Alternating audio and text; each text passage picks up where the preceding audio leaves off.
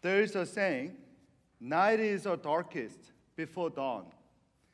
In another word, dawn of a day begins when night is the darkest. This is the first recognition that we need to remember as we celebrate the season of Advent. Advent cannot be properly appreciated without plumbing, measuring the darkness of afflictions and adversities in the world. Uh, Episcopal priest and writer Fleming Rutledge, uh, by the way, she is a woman and one of the best preachers in the English speaking world, once said this The season of Advent is superficially understood as a time to get ready for Christmas, but in truth, it's the season for contemplating the judgment of God. It's a season for contemplating the judgment of God.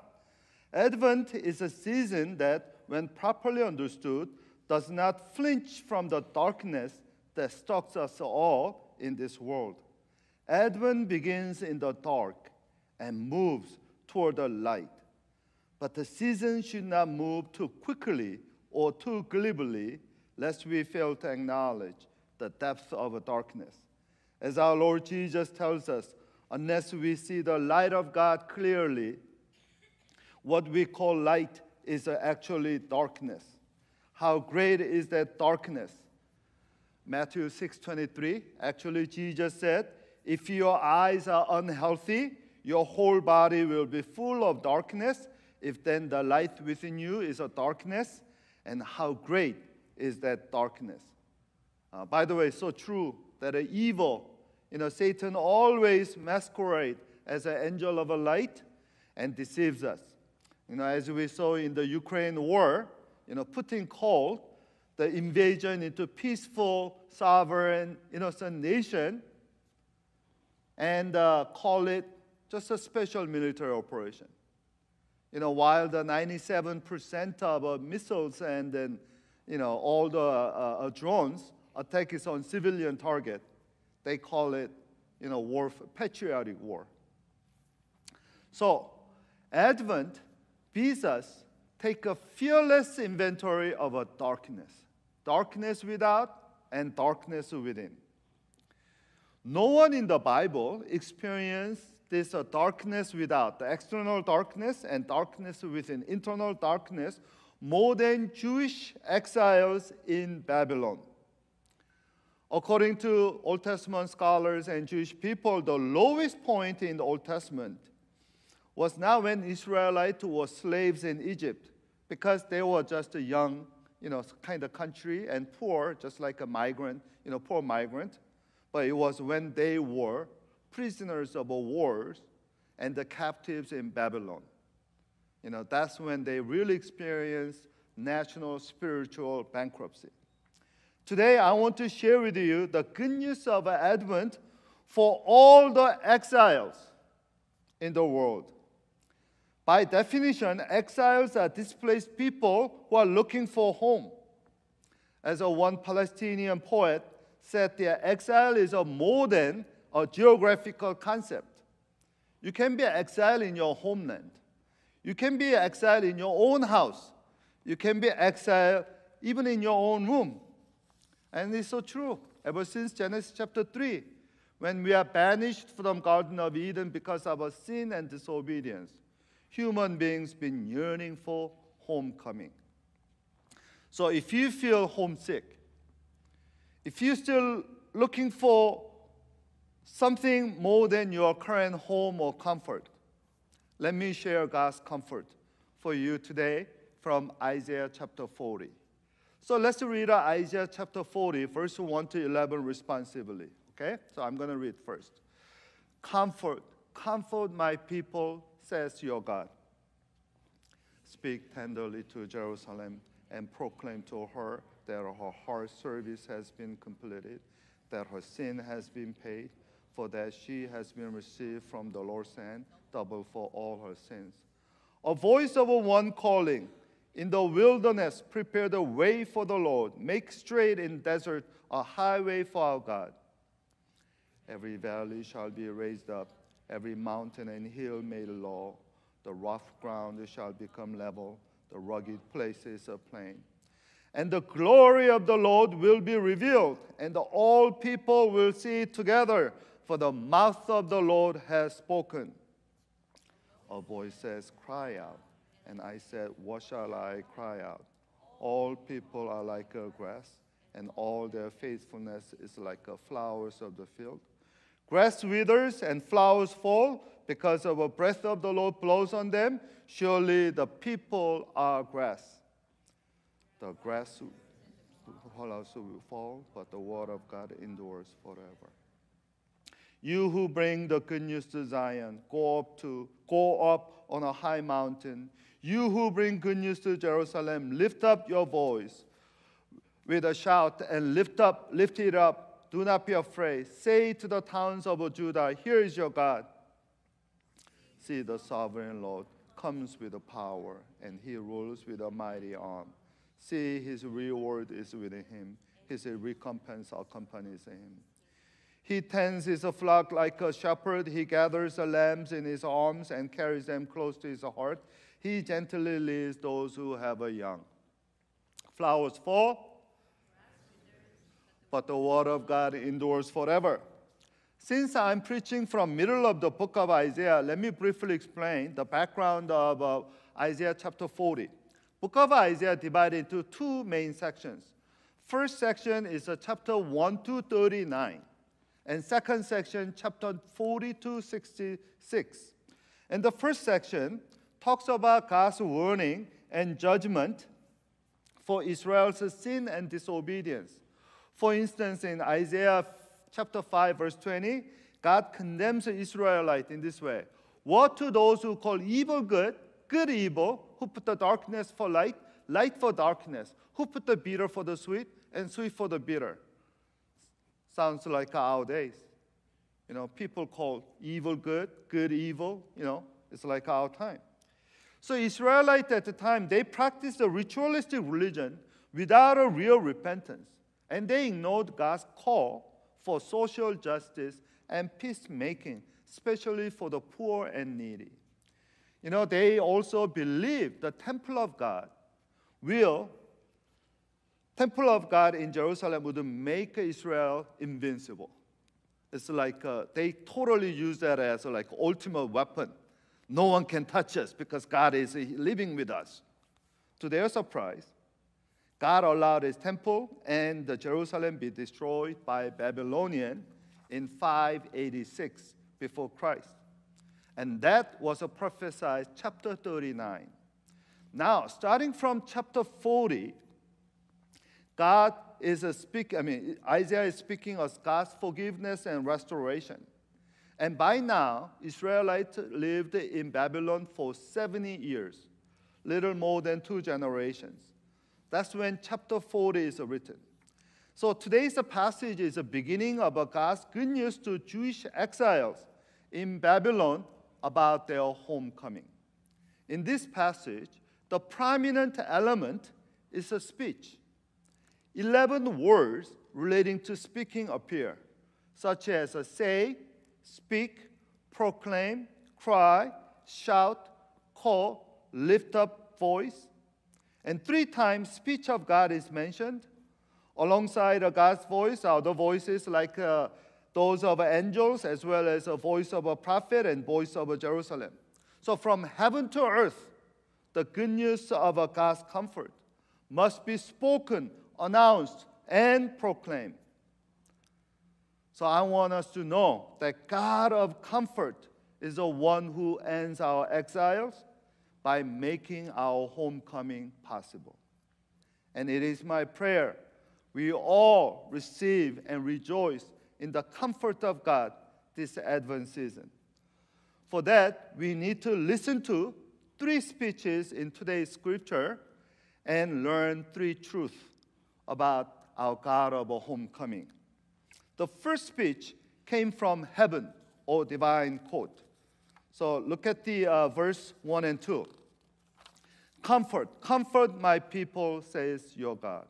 Speak tenderly to Jerusalem, proclaim to her her heart service has been completed. her sin has been paid, and she has that she has received from the Lord's hand double for all her sins. The first word of Isaiah 40 was a comfort. It's a repetition expresses God's strong desire to love us and tender heart toward us.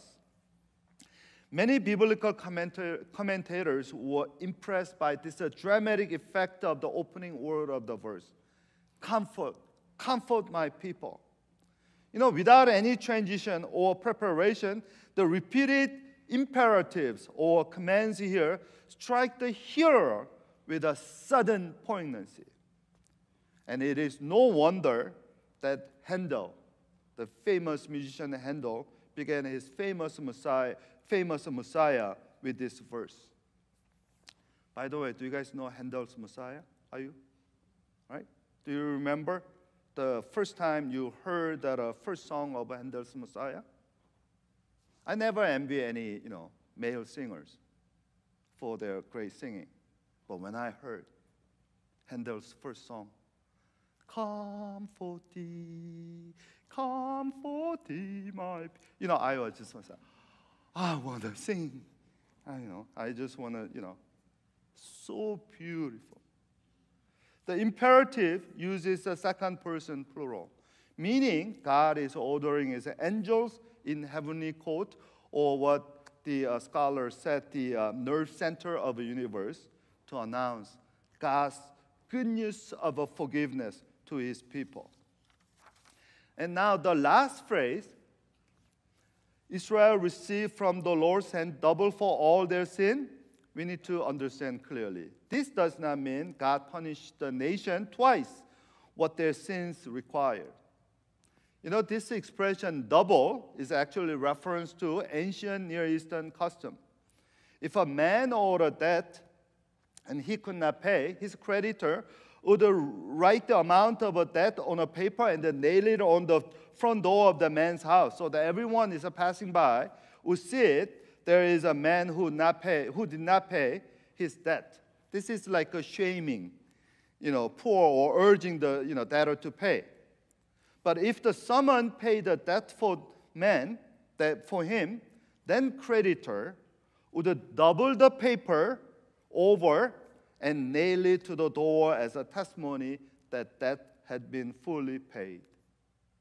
This beautiful picture here is an announcement to Israelite as a nation her debt was fully paid by her coming Messiah. And later, Isaiah chapter 53 and also, Jesus said in the Mark chapter 10, the Son of Man came not to be served, but to serve and to give his life ransom for all. It was fully uh, fulfilled. One, you know, clarification note here is this. You know, God told the angels to proclaim to her that her service has been completed, her sin has been paid. Jewish exile or any human sinners can never pay out our own debt to God. When she served her hard time, it's not like a criminal served, fully served the sentence and then earned his or her you know, rightful freedom. You know, when God sentenced the people of uh, Judah for 70 years of Babylonian exile, he did not sentence them like a, a judge in the court. You know, while God is a judge, He's a different kind of judge because ultimately God is our Father. When Father punishes the children, it is not for punitive reason, but Father punishes a child for disciplinary reason, for their own good. So don't take this, uh, you know, this is uh, something they earned. Nobody earns God's forgiveness. It's by God's grace and costly sacrifice they received God's forgiveness. And the reason for 70 years is a right time for them to remember their, you know, God's original grace in, I mean, whatever, in Jerusalem and so forth. If it lasts more than seven years, they will probably lost their ethnic identity. So at the critical moment, God said, okay, I'm going to bring you back home. Now, God not only forgave them, in this passage, we also God restoring them. That's the second speech. So look at the verse 3 to 5. A voice of a one calling in the wilderness, prepare the way for the Lord, make straight in the desert a highway for our God. Every valley shall raise up, every mountain and hill may low. Rough ground shall become a level, rugged places a plain, and the glory of the Lord will be revealed, and the, all the people will see it together. For the mouth of the Lord has spoken. The second speech of God comes with a new scenery, which is a wilderness and a desert. Here, some readers are puzzled because the usual route between Jerusalem and Babylon actually did not go through the desert or wilderness. Do we have a map? If you look at the map, when Jewish people returned from Babylon, Babylon to uh, Jerusalem and Judah, under uh, Zerubbabel and Ezra and Nehemiah a little bit later, look at the picture. Where did they go? They went kind of up and then west, right? They basically follow the, the river basin, the, the Euphrates River and the Jordan River. They didn't go through. There's a desert in the middle of it, but they didn't. The shortcut will be go through the desert, but they didn't go through the desert. So why does this desert image signify here? The foremost biblical meaning of a desert, and especially King's Highway in the desert, is Exodus. Isaiah trying to show God who will bring us home is a God of Exodus. You know, do you remember Exodus? God led his people from slavery in Egypt to the promised land and uh, he led them with his glory. They, he brought them to, first to the Mount Sinai, and they saw glory of God, right? And every day they saw God's pillar, God's presence through the pillar of a cloud and pillar of a, you know, uh, fire at night. So Isaiah was telling Israelite that God who led our ancestors from slavery to freedom will lead another exodus for all of us. Hallelujah. As God did it in the past, He will do it again in our life. And this promise of a God's you know, Exodus applies to all people today and forever. Amen. As a Hebrews chapter 13, verse 8 says, Jesus Christ is the same yesterday, today, and forever. You know, God didn't do miracle only in the past. God can do miracle today. Amen. God who did a miracle in somebody else, Moses' life, is the same God who can do miracle in my life. Amen? All right, I hear the sound. Amen. Good. You know, renowned German theologian of the late 20th century, Jürgen Moltmann, in his book Theology of Hope, correctly pointed out the first biblical image of God's salvation was not individualistic atonement of a sin or some kind of cultic salvation, but it was a corporate political liberation from slavery to promised land. You know, he says salvation of God is not some kind of otherworldly, you know, salvation like going to heaven. It's not some kind of religious pie in the sky or, you know, kind of, uh, you know, escapism. The original picture of us, first picture of a salvation in the Bible, in the book of Exodus, was a concrete, real life restoration. So let me read a quote of a Moltmann. He said, Totally without hope, one cannot live. To live without hope is to cease to live. Hell is a hopelessness. It is no accident that above the entrance of Dante's hell, you know, Dante's Divine Comedy, the section on Inferno, in the, you know, there's a, you know, inscription above the entrance to hell Leave behind all hope, you who enter here. You know, I would take actually Dante's inscription of a hell to our Advent instruction. That is, uh, let's take a serious inventory of all the personal hopes and comfort of our life and the world as we enter into the Advent season, and let's evaluate. You know, Fleming Rutledge again said that Advent begins with a recognition that human progress is actually deception. It's so true. you know, new iPhone, whatever new gadget people say we should have, will it really comfort us? Will it really make our life better? Little bit convenient? That's about it. You know, right now, World Cup, by the way, World Cup means a global number one sports event. I have to remind these American people and uh, these ignorant American people, we don't, you don't, I mean, I say you, okay. I don't say we, you don't know what's going on in the world because I know what's going on in, you know. So whoever wins the World Cup, rule the world. That's how Latinos think. And I'm a, you know, in that sense, I'm a Latino, yeah.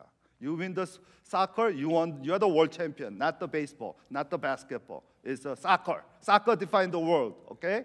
Because that's the cheapest, most popular sport that anybody can play. Anyway, last week, a lot of uh, upset. The greatest upset. Oh, I was going to call Reba, but she went to teach children. You know, I don't know. Uh, Josh Watch. Were you rooting for Brazil? Josh Stanley. Your wife is from Brazil.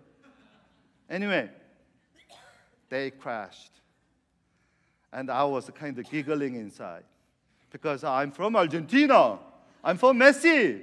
Now Ronaldo, Portugal out, Brazil out. Do you know whole country of Brazil is now mourning? Their funeral. Oh, I was so happy. I was so happy because uh, World Cup is uh, anyway. Soon it'll happen to Argentina. I, I kind of feel, feel it, but because it's a false hope. You know, that excitement, that's okay. It's okay to be you know, excited the victory of your team, but that cannot be your comfort. That cannot be your hope. That cannot be your peace. So I'm happy that Brazil is mourning. And through that, I hope they're humble and they, they say, ah, soccer is not our God. Jesus is our Savior. That's what I hope Brazilians come together. Now, you know, uh, a pastor once said this it is not comfort food's job, it's not alcohol's job, it's not Amazon Prime's job, it's not Instagram's job or coffee's job to comfort you and deliver you from your weariness or your loneliness or your physical ailment or emotional pain. Jesus alone is a Savior. Amen. He alone can take us to promised land of hope and comfort. All other hopes other than Jesus are sinking sand and false hope. Now, some people ask whose voice is the voice of a one calling? Thanks to you know New Testament, we know that because uh, later John the Baptist came and he claimed that was who he was. Do you guys remember John chapter one when delegation from Jerusalem came to John the Baptist and said, Tell us who you are. Are you the Messiah? And then John the Baptist said, What? I'm the one, I'm the voice of a one calling in the desert. And my job is to make the way of the Lord straight. I think uh, John the Baptist, you know, embracing, you know, embrace, embracing of this verse as, as a life mission is a, applies to all of us. Anybody who knows who Jesus Christ is, that is our life mission. Make the way of the Lord straight. So all those around us, all those around us, you know, looking for the comfort and the homecoming, they can, they can, they can find a way to true home. You know, uh, there is a, a British, uh, great British uh, uh preacher in the 20th century named John Henry Jowett. And he says uh, something good about comfort. He said, God does not comfort us to make us comfortable, but to make us comforters. Amen? God comforted us so that we can be comforters to others. And, uh, you know, this past Monday, we had our last uh, pray, monthly praise and prayer night, and it was the greatest uh, for me, for the for whole year. We have a largest attendance, and much more than that, everybody open up their heart and share their heart with, uh, with each other. You know? So usually I have to kind of pull the kind of pull the teeth kind of uh, anyone anyone and they have to wait for a few minutes. That day I was sitting here, people kept coming, and I was saying, "Oh, we saw about time is over," and I was looking out, and people kept coming. We ended up 30 minutes late. Why? Someone was sharing something very vulnerable. You know, pray for my whatever, my my heart that is feels so empty or something. And that kind of a honest, vulnerable sharing actually encouraged some newcomers. The newcomers also share something very private. And that's where I learned. You know, in order to comfort and encourage other people, you don't have to be a comfortable, successful position to comfort other people. When you have a yearning heart for Christ, when you have a faith to seek for Christ, and you tell honestly your struggle, that comfort other people. Amen. So during this, you know, during this Advent season, I all pray that we really comfort each other. We really comfort those, you know, VIPs and MIAs around us. Now let's see the third and the final scene of uh, speeches, which is uh, amazingly a high mountain. And this high mountain is none other than Jerusalem and Judah. So, metaphorically, they are back in the hometown or homecoming. So, look at the verse 6 and 11. A voice says, Cry out. And I said, What shall I cry? All people are like a grass, all their faithfulness is like the flowers of the field. Their grass, uh, the grass withers and the flowers fall because the breath of the Lord blows on them. Surely the people are grass, the grass withers and flowers fall, but the word of God endures forever. You who bring the news to Zion, go up to a high mountain. You bring the good news to Jerusalem. Lift up your voice with a shout and lift it up. Do not be afraid, says the town of the Judah. Here is your God. Now, here we notice that before we, uh, before God takes exile to their beloved homeland, the prophet Isaiah, or here in Texas, I, played the role of devil's advocate. When angel of God calls a prophet to cry out, the prophet asks, "What shall I cry out?" You know. And then the prophet, you know, then asked, "What's so special about the promise and the deliverance of a homecoming?" And and, and, then he said, All people are like a grass, and their faithfulness is like the flowers of a field. The grass withers and flowers fall because the breath of the Lord is blows, and surely people are the grass. He's talking about very negative, pessimistic on the, you know, kind of people, right? You know why? Because during that time, Israelites received a lot of false promises about their deliverance and their homecoming. You know, before Babylonian invaded them, many Jewish, uh, many, many Jewish prophets said that, oh, God will protect us. And then they lost their country. And then when they're in the country, oh, God will bring us back to, you know, back, back soon. No, it took them more than 70 years. They're still waiting. So people were tired and pessimistic. So here, Isaiah is uh, contrasting human temporality to God's eternity. Because human power and dependability is a temporary, whereas God's power and dependability is eternal. Human promise is not much hopeful and comforting, but God's promise is different and dependable and truly delivers us to comfort. Now, let me illustrate this power and dependability of God's eternal promise keeping through a new classic human drama called Reborn Rich. Do we have that? Reborn Rich. Yes. There is a buzz among K drama fans all over the world. You know, last year, Squid Games was a global hit. This year, this one, Reborn Rich, is an international sensation. According to Viki, if you don't know Viki, that's okay. This is a top one miniseries over 50 countries with a dubbing of uh, many languages, you know, I, including Hindi, okay? And uh, by the way, I didn't watch any of this, so I confess, okay? But uh, the storyline is so clever, so it makes a, you know, so that's why. And by, yeah, I don't have a patience to watch any drama, even movies, because every 15 minutes,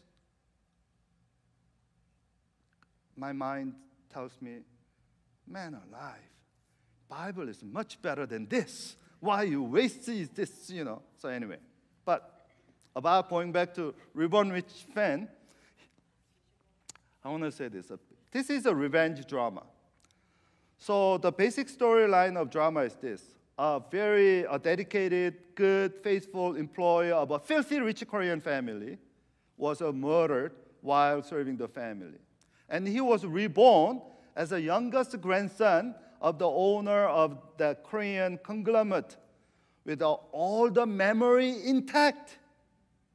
All the memory intact. So, because he was reborn 20 years ago, but knew what happened in the what would happen in the next 20 years, he used that knowledge of a time gap for his business advantages. For instance, you know, he uses a Y2K virus crisis and the 9/11 terrorist attack for his business practice, and he became a successful investor. And I think such a fantasy hits the core of every human wish. Have you ever fantasized that you wish that you knew what would happen next tomorrow or next week? Have you ever wished that you knew the number of mega, super mega lotto that happens in a week before? This is a still final week. Students, have you fantasized that somehow you know the final exam question week before the test? Wouldn't be great, right? I bet right now all the sportscasts they wish they knew every winner of every game. That will totally, you know, uh, set them apart. You know, the audience of this K drama fulfilling their fantasy desire while watching that Song Joong-ki, you know, the cute-looking guy, exercises a future knowledge to his crisis at the edge of their seat. And while I, you know, admire the clever line, storyline, you know what? It dawns on me. That is, I'm better than Song Joong-ki His character. Of course, not better looking than Song Joong-ki, but I'm saying I'm better than Song Joong-ki's character.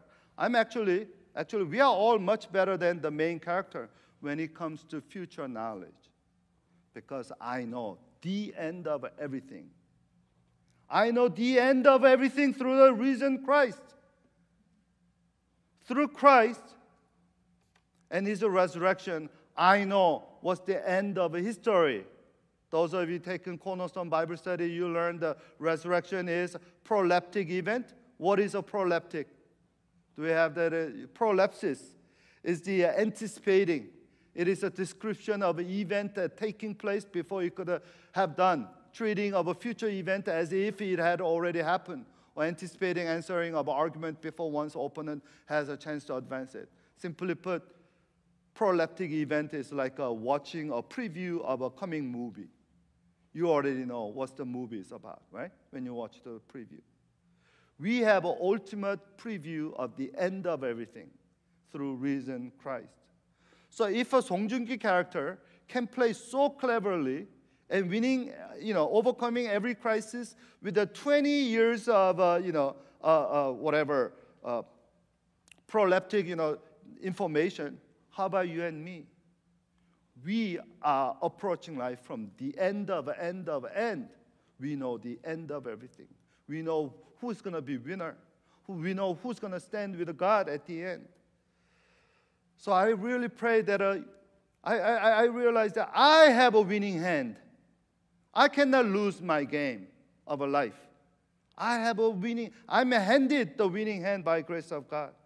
So this drama should be played better in every Christian's life because we receive ultimate future reality in our presence. Now, verse 9, you know, the, uh, uh, the prophet, he repeat, the, you who bring good news to Zion, go up on a high mountain. You who bring good news to Jerusalem. Twice he repeat. Bring the good news to Zion and Jerusalem. By the way, same thing, same name. And the, you know, when Jewish people translated this Hebrew Bible into Greek Bible 200 years before Christ, the word good news, that is a euangelos, or we say evangelion, from which we have evangelism. It's a good news. And the good news is what? The Lord is here with us. Here is your God. That is the good news. God does not give something to comfort us, God gave of Himself to comfort us. God became our permanent comfort with a human flesh. This is a final picture of God's comfort. And then rest of the verse, you know, 10 and 9 present God as a warrior as well as a shepherd. Together, they're presenting God's might and mercy for his people.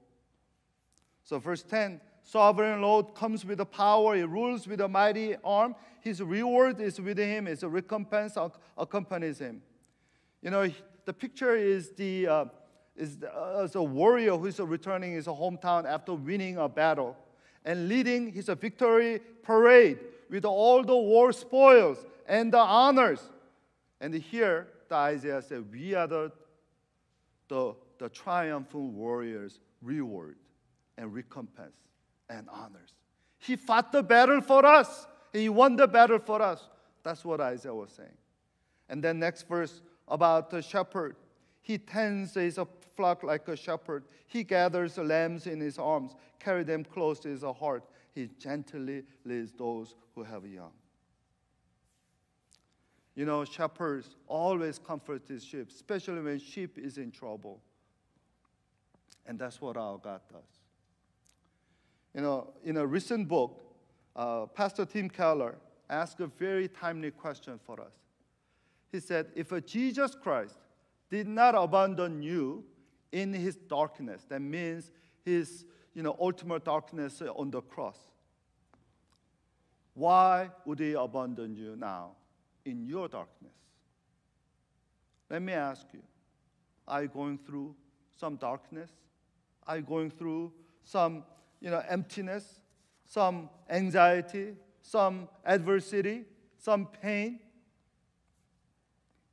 Christ is still with us. Amen. Is our shepherd and our warrior. You know, as I get older, I'm more amazed about my own relationship with God. Seriously, as I have less years to live than the years that I already lived, and uh, as I see many of the people that I, I know, I used to know, are now suffering, struggling in life because of their old age, physically, and some of them uh, relationally. So some of them even pastors who, you know, who don't serve church anymore, and uh, you know, no church would hire them, or some of them their relationship with their spouse is totally dysfunctional, and not, you know, let alone the children too. So I kind of, when I look at all those uh, uh, so-called old people, old people, me, struggling, around me, I wonder had I not believed in Jesus Christ, would I fare better? Can I handle life better? You know, when I was young, I was very cocky that I thought, who, who needed Jesus? Are you kidding me? Only those uh, dreamy Christians, those wish-wash people, they're the one who can, I don't need a Jesus. I have a Buddha, you know, and, uh, you know, I have his wisdom. I have my own religion. I have my own spirituality. I was very confident. But now, I have a relationship with the creator of the universe. And much more, I know he loves me. And uh, every twist and turn of my life, he was there. I don't know how I would handle life without Jesus. It's amazing.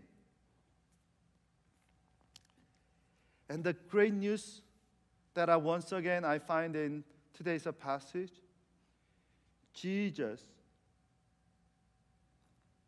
came to, Jesus gave me the comfort by coming to our world, becoming one of us, and particularly making my heart his home. You know, the homecoming that Jesus is promising us that he will be home for us. He will be my home. So if you receive Jesus into your heart, guess what? Your, you will have a homecoming. It is Jesus who makes heaven, my heart, a heaven.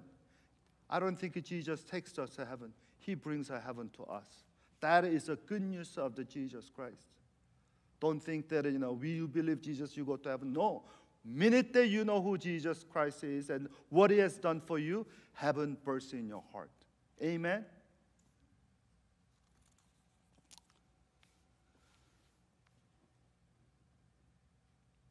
C.S. Lewis, let me conclude with a C.S. Lewis quote. C.S. Lewis said this in The Mere Christianity. He said, If I find in myself desire which no experience in this world can satisfy, the most probable explanation is that I was made for another world. You know, if there is an emptiness that no one and nothing in your life can fill, that is a sign for, signpost for you to seek Christ. Christ is our Emmanuel, God with us. He can fill your void, and He will really, really bring you home. Amen. Let's really pray that we all receive this uh, comfort of a Christ homecoming this Advent season. Let's uh, all pray that everyone around us find the Christ true home. Let's pray.